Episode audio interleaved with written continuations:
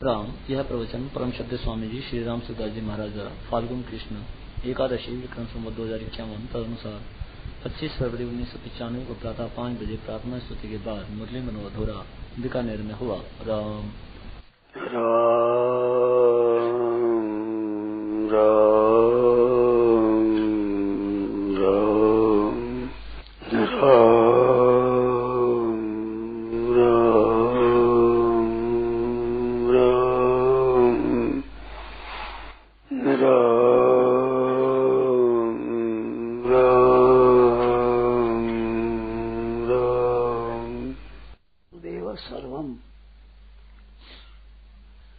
वास्तव में ऐसा दिखना चाहिए, वासुदेव सर्व। और लिखा है वासुदेव सर्वम। इसका तात्पर्य क्या है? सर्वम है। ये एक शेष है। मानो सर्वे सर्वा और सर्वाणी सर्वम। माने इसके अंतर्गत पुल्लिंग, स्त्रीलिंग नपुंसकलिंग सब के सब आ जाए तो सब आने में एक शेष नपुंसकलिंग रहता है। तो वासुदेव सर्वम कहने का तात्पर्य, भिन्न भिन्न है, वस्तुएँ। जड़ है, चेतन है, सावर है, जंगम है। और जगायुज है स्वेदज है, उद्भिद है, अन्नज है। जलचर है थलचर है नभचर है। भूत, प्रेत, पिशाच यक्ष राक्षस आदि है, देवता है, भगवान के स्वरूप है, पाँच ईश्वर कोटि के देवता है तो सूर्य भगवान, विष्णु भगवान और शंकर और शक्ति, गणेश है, पाँच ईश्वर कोटि के देवता है। ये अनेक भेद होने पर भी है एक परमात्मा ही परमात्मा। अब उसमें बात है परमात्मा में है तो तुरंत ये परिवर्तन हो रहा है, ना संसार में बदल रहा है। कि बदल रहा है, ये भी परमात्मा ही है। और जो नहीं बदलता है, एक रूप रहता है, वो भी परमात्मा ही है। सर्वधि समग्र परमात्मा। सातवें अध्याय में ये बताया कि ज्ञानम तेहम निरम बक्ष्यामी अशेष। ज्ञानम तेहम सभी ज्ञानम निरम बक्ष्यामी अशेषता। ज्ञान का कहूँगा और विज्ञान से कहूँगा और अशेषता पूरा का पूरा कहूँगा। ये भगवान ने प्रतिज्ञा की है। तो सातवें अध्याय से पहले भगवान के समग्र रूप का वर्णन नहीं आया है। समग्र पद एक बार आया है, वो आया है समग्रम प्रविलीय गम संग से मुक्त से ज्ञानावस्थित से सह यज्ञाय आचरत कर्म समग्रम प्रविलीयते तेईसवा श्लोक चौथा जाएगा तो वहाँ कर्मों के विषय में समग्र आया। यहाँ समग्र रूप से भगवान कहते हैं, मेरा जो समग्र रूप है वो कहूँगा तो समग्र रूप कहने के लिए प्रतिज्ञा की, पहले ही आरंभ में ही वही उन्नीसवें श्लोक में वासुदेव सर्वम सब परमात्मा ही परमात्मा है। तो ये सब मिल करके एक परमात्मा सिवाय कुछ नहीं है। इस सिद्धांत में उस बहुत विलक्षणता हमें मालूम देती है।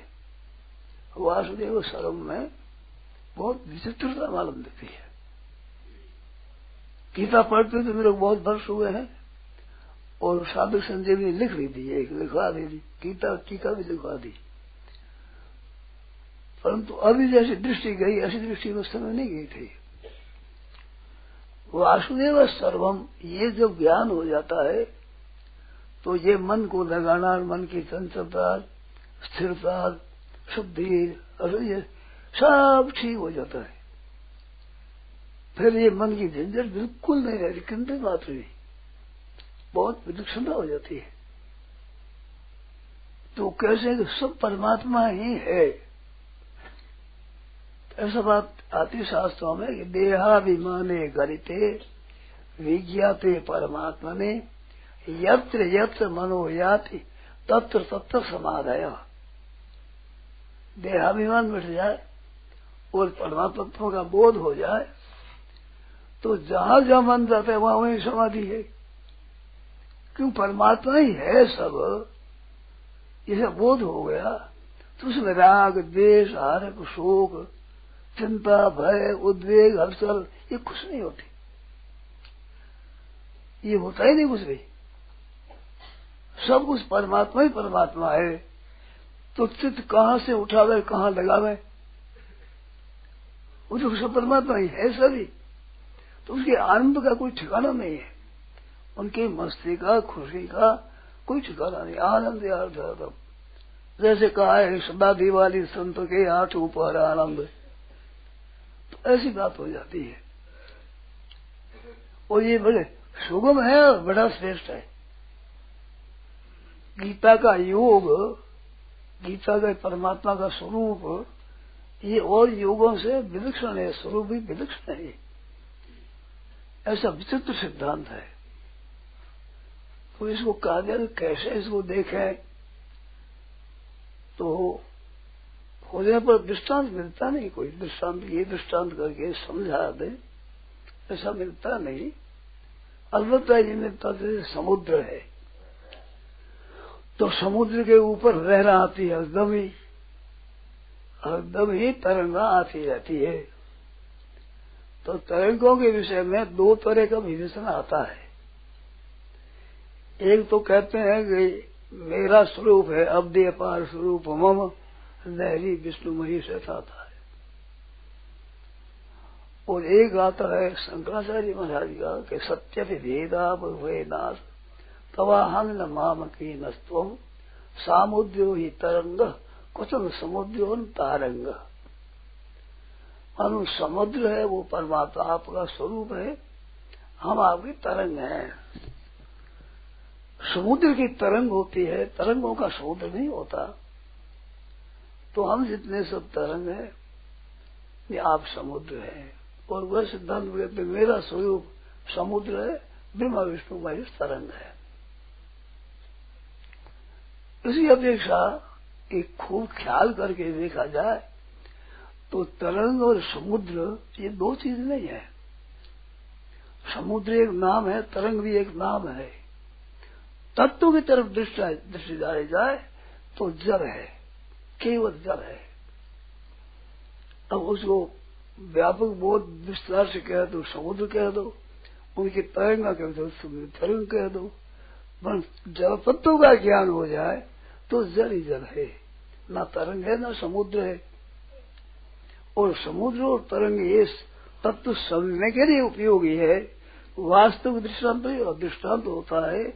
उस तत्व के समझाने के लिए एक दिग्दर्शन मात्र है। ये दिशा का दर्शन के लिए ऐसे है ये। नहीं तो समुद्र की भी सीमा है तरंग भी सीमित होते हैं, जल भी सीमित है।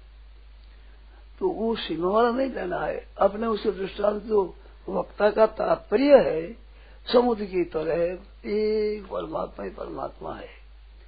तो ये दृष्टांत बड़ा अच्छा मालूम दिया। जो संसार में उत्पत्ति, विनाश, और फिर सर्ग होता है, फिर स्थिति होती है, फिर लय होता है, महासर्ग होता है, फिर उसकी स्थिति होती है, फिर महाप्रलय होता है। उत्पत्ति विनाश उत्पत्ति विनाश अर्धम होता है। तो उत्पत्ति विनाश होता है परमात्मा कैसे है?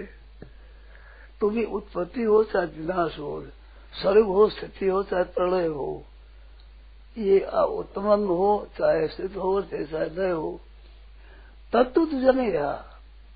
तो तरंगा जैसे उत्पन्न और नष्ट होती रहती है, ऐसे होते हुए जो परमात्मा का स्वरूप है वो एक सम शांत घड़ है जो का है। तो समुद्र के ऊपर ये चीज़ें दिखती है। सीमा भी ऊपर है और भी तरंगा भी ऊपर है। उसमें जितनी विकृति होती है, ऊपर है। उसमें भीतर अगर चला जाए फरदांग फरदांग मील भर समुद्र में चला जाए तो शांत गंभीर समुद्र है वहाँ। कोई अवसर नहीं है किंचित मात्र भी ये ऊपर ऊपर देखती है। ऐसे ये संसारी जो सृष्टि है, ये स्वर्ग है मध्य पाताप तीन बताते हैं, और इनको देखा तो चौदह भून हो जाते हैं। उतल सुतल मातल, सतल मातल पदार्थ नीचा हो जाता है।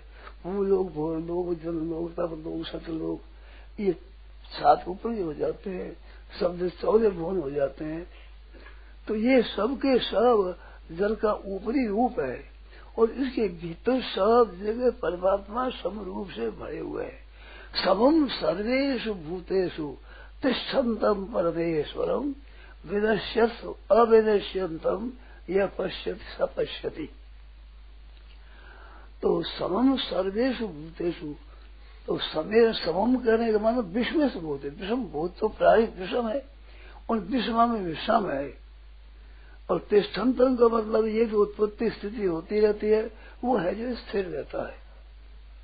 वो सबका शासन परमेश्वर, यो लोग तय आवेश विभर्ति अव्यय ईश्वर। सबको प्राप्त करके सबका भरण पूर्ण करते हैं। और वो अव्यय ईश्वर अव्यय ईश्वर शासन भी वही करता है। और अव्यय है, उसे खर्च कुछ होता ही नहीं है, ज्यो का त्यों जाता है। और सबका भरण पूर्ण नहीं करता है। तो समुद्र में जितनी चीज़ है, वो अव्यय है, फिर गंभीर शांत है और सब में परिपूर्ण है। समुद्र के जितनी दायरा सब में परिपूर्ण है तो सब शांत घन से घन है वो। अब उसी स्वरूप को कोई साकार मानता है, कोई निराकार मानता है, कोई सगुण मानता है, कोई निर्गुण मानता है, कोई दो भुज मानते हैं। कोई सहस्र भुज मानते हैं, कोई चतुर्भुज मानते हैं, कोई शक्ति रूप से मानते हैं, कोई गणेश रूप से मानते हैं, कोई शिव रूप से मानते हैं, कोई सूर्य रूप से मानते हैं, कोई विष्णु रूप से मानते हैं, अवतारों को देख, राम रूप से माने, कृष्ण रूप से माने, दशम रूप से माने चौदह अवतार होते हैं, दस अवतार मुख्य ऐसे उस रूप से माने। और जितनी जो चीज़ें हैं, उसमें भी संतों ने कहा है, भरे अवतार, चौरासी लख अलख अलख अलख अलख। चौरासी लाख जो नहीं भी अवतार भगवान के ही अवतार है सभी। भागवत में आया है कि भगवान का विराट रूप से ये विराट रूप से भगवान का अवतार हुआ। आदि अवतार का है सूर्य आदि अवतार, पहला अवतार विराट रूप से ये भगवान का अवतार हो गया। ऐसे अवतार हो जाए, चाहे अवतार ही हो जाए, भगवान तो कभी यही कभी है। छोटे से छोटे बन जाए, बड़े से बन जाए बन जाए। जैसे बावन छोटे से बन गए फिर नापते हुए, ऐसे हुए। तीन कदम, पूरे ही नहीं हुए। तो ये परमात्मा ही है, छोटे हो, चाहे बड़े हो, कैसे ही हो। ऐसे संसार रूप से भी परमात्मा परमात्मा है। ऐसे भेद देगा कोई अंत नहीं भेद होगा। ये सब भेद, सब और परिवर्तन होते हुए भी समुद्र में जैसे गहरा समुद्र भीतर पड़ा हुआ है, मेल, दो मेल जल चले जाए तो उस कुछ विकार नहीं है जो के परिपरिपूर्ण शाम शांत सदघन आनंद विघन भूमा शाश्वत अमल सम ठोस है तू सर्वदा। ये देह है पोला घड़ा बनता, बिगड़ता है सदा। तो ये ऊपर होता है ठोस चीज़ एकदम परिपूर्ण वैसी है। अरे ठोस चीज़ वो और बनता, बिगड़ता है, नया उतरती है, नष्ट होती है। सब देखा जाए तो जल तत्व के नहीं है। जल ही है। उस जल के महाराज बर्फ़ भी हो जाती है, धुआँ उठता हुआ से बदल बनते हैं, समुद्र से जल उठता है, वो भाप उठती है, उठ करके बदल बन जाता है बदल बन करके चल जाता है, और जगह बरस जाता है, और वर्ष करके, वो सब जगह वर्ष करके, फिर उसके नदी नारा बन करके, वो नदियाँ भर करके देर देर समुद्र में आ जाता है तो समुद्र से उठता है उठ जाकर समुद्र में आ जाता है। अब उसमें बर्फ़ जम जाती है हिमालय वाली बर्फ़ जम जाती है उसी की। वर्षा में ओला बरसते है, पत्थर बरसते हैं, वो भी बिजल ही। उन्होंने देखे मछली बरसती है। ऊपर से मछली आ गई मछली उड़ने वाली मछली होती है, मुँह की तरह से जो पानी में बरसती हुई मैंने देखा है तो उड़ती है उड़ाल जैसे छोटी छोटी काली काली, उड़ने वाली मछलियाँ भर रही है। तो वे सब कुछ उस जल में ही है। और ये जो यहाँ निराकार नहीं दिखता ना ये भी जल ही है। है ऐसा निराकार रूप से है। तो अंधाकार से ब्रह्म बन गया। अंतर्यामी परमात्मा व्यापक हो गया।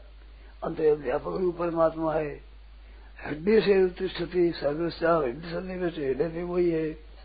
उस यहाँ भी वही है। और बहिरम तस्त भूताना प्राणी को बाहर भी वही है, भीतर भी वही है। अगर अचरम चरम एवं चर असर स्थावर जंगम वो भी है स्थावर जंगम भी वही है। अनेक रूप से वो परमात्मा ही परमात्मा है, कोई परिपूर्ण है एक परमात्मा ही परिपूर्ण है वही। तो समुद्र में गंभीरता उसकी देखे जो ब्रह्म रूप से परमात्मा गंभीर रूप से वैसे ही है। तो अनेक रूप से दिखने पर भी तत्व से केवल परमात्मा है। ये अगर आदमी उपासना करे तो बहुत जल्दी सिद्धि हो जाती है। तत्परता से उत्साह पूर्वक करे। सबको परमात्मा ही है। भागवत माया है। भक्ति की बात बताई इसकी सिद्धि कैसे करे? विसृज्य स्मयमान स्वान, विषम वीरांत दैहिकीम, परमे दंडवत भूमा, वाष्प चांडाल, गुहरम। शर्म छोड़ करके लोग देखते हैं, क्या कहेंगे? ऐसे। और दृष्टि छोड़ दे लोग देखते हैं देखते हैं। लज्जा भी छोड़ दे आश्र चांडाल गोखरम कुत्ता, चांडाल, गौ और गधा इनको प्रवेद दंडवत भूम, पृथ्वी के ऊपर दंडवत, लंबे पड़कर दंडों को सब कोई। तो सब परमात्मा है। बाहर भीतर, ऊपर नीचे दूर से दूर नदी से नदी वो परमात्मा ही परमात्मा है, समझे? तो वासुदेव सर्वम सब परमात्मा है परिपूर्ण सम शांत सदघन चिदघन आनंद घन परमात्मा है सब आत्मा से दूर होगा। जीवन मुक्त के विषय में दूर शब्द नहीं आया है। ज्ञान योग के विषय में भी ये सब शब्द नहीं आया है। भक्ति के विषय में ये आया। चार प्रकार के भक्त होते हैं। अर्थ जिज्ञासु अर्थात विज्ञानी। उसमें ज्ञानी भक्ति भी आया है। उदाहरण सब दे रहे थे सबके सब उदाहरण चारों ही अर्थ है, अर्थात है, जिज्ञासु है, ये भी उदाहरण है। ज्ञानी तो उदाहरण है तो ज्ञानी तो आत्मा ज्ञानी तो मेरा आत्मा ही है। क्यों है कि वासुदेव सर्व है? सब कुछ परमात्मा ही है, ऐसा ज्ञान है। तो ये ज्ञानी की प्रपत्ति बताई वासुदेव सर्वम इति माम प्रपद्यते। इस तरह से भगवान की शरणागति है। उस शरणागति में होने पर जो शरणागत होने का शरीर है, इंद्रिया है, मन, बुद्धि ओम आदि है, प्राण है, ये सब भी परमात्मा ही परमात्मा है। एक परमात्मा ही है। परिपूर्ण आज जो वेदांत की पढ़ाई करते हैं, वो पढ़ाई करते हैं, वो और चीज़ है अनुभव एक और चीज़ है। पढ़ाई में तो ब्रह्म भी बुद्धि का विषय है, ईश्वर भी बुद्धि का विषय है, जीव भी बुद्धि का विषय है, माया प्रगति भी बुद्धि का विषय है। ये पढ़ाई होती है। और अनुभव होता है कि बुद्धि का विषय भी होता है। बुद्धि है, मन है, इंद्रिया है, प्राण है, शरीर है, सावर है, जगम है, जड़ है, चित्र है, सब उसी एक परमात्मा ही परमात्मा है। वहाँ परमात्मा को जानने वाला नहीं होता है। शास्त्र हम पढ़ते हैं, हम तो ज्ञाता होते हैं, वो शास्त्र ये होता है। तो ज्ञ की हम अध्ययन करके उसको देखते हैं सभी। तो अध्ययन के द्वारा बोध हो जाता है तो बोध वो वास्तविक बोध ही होता है। और उसमें बाधक हो जाता है, एक अभिमान मैं पढ़ा लिखा हूँ। एक नई बात नई आफत हो जाए, एक नई। अभिमान द्वेषित्वा दैन्य प्रियत्वाद अभिमान द्वेषी सरस्वती मूल सूर्य प्रबुद्धनाना सकल शोकदायक अभिमान सरस्वती मूल, संसार मन का मूल है। नाना शोक पर तरह तरह का दुख देने वाला है। तो अभिमान न हो, इस तत्व में गहरे उतर जाए। तो परमात्मा बोला नहीं तो जो अभिमान तो अभिमान कब पैदा होता है कि मैं जानकार हूँ, आप जानकार नहीं हो। ऐसे दो विभाग होता है, तब ये देश राजा आपत आती सभी। उसमें ऐसा नहीं होता, मैं जानकार हूँ, मैं ज्ञानी हूँ, ये अज्ञानी है। ऐसा नहीं होता है वो। ज्ञान परमात्मा तत्व वास नहीं वो सर्व सब कुछ परमात्मा ही परमात्मा है। ये देखने वाले में जो मन बुद्धि इंद्रिया फुरना आदि जो होती है, एक परमात्मा तत्व ही परमात्मा है। जल की कैसी जल जल का ये परमाणु रूप से जल है, और ये भाव रूप से जल है, और बद्ध रूप से जल है। कोहरा छा जाता है वही जल है। बूंदा रूप से जल है, और ओला रूप से जल है, नदी रूप से भी जल है, और समुद्र रूप से जल है, सरोवर रूप से जल है, और हिमालय बर्फ़ रूप से जल है। उस जल के अनेक रूप है, इस तरह से परमात्मा का अनेक रूप है ये। जल की अनंत रूप है, जैसे ये सृष्टि रूप दिख रहा है, वो परमात्मा ही परमात्मा है। वासुदेव सर्वम। सब आत्मा होगा इसी ज्ञानवान है, जैसे सबूत देव इसी ज्ञानवान है। उस दृष्टि में सब उस परमात्मा परमात्मा है। ये पूर्णता है। तो उपासना करने वालों को चाहिए, ऐसे देखे। उस उपासना के विषय में विभूतियों का वर्णन है।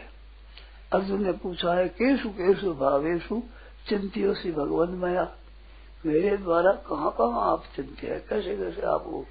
मैं चिंतन कैसे करूँ तो रसो भक्त कौंदे प्रभाष प्रणमस्त ऐसे विभूतियों का वर्णन है तो सातवें अध्याय में कारण रूप से विभूतियों का वर्णन है और नौवें अध्याय में कार्य और कारण रूप से विभूतियों का वर्णन है दसवें अध्याय में प्रधान और मुख्य उन रूप विभूतियों का वर्णन है पंद्रह अध्याय में प्रभाव रूप से भगवान के विभूतियों का वर्ण है तो ये विभूतियाँ भी सभी कहाँ कहाँ चिंतन करे?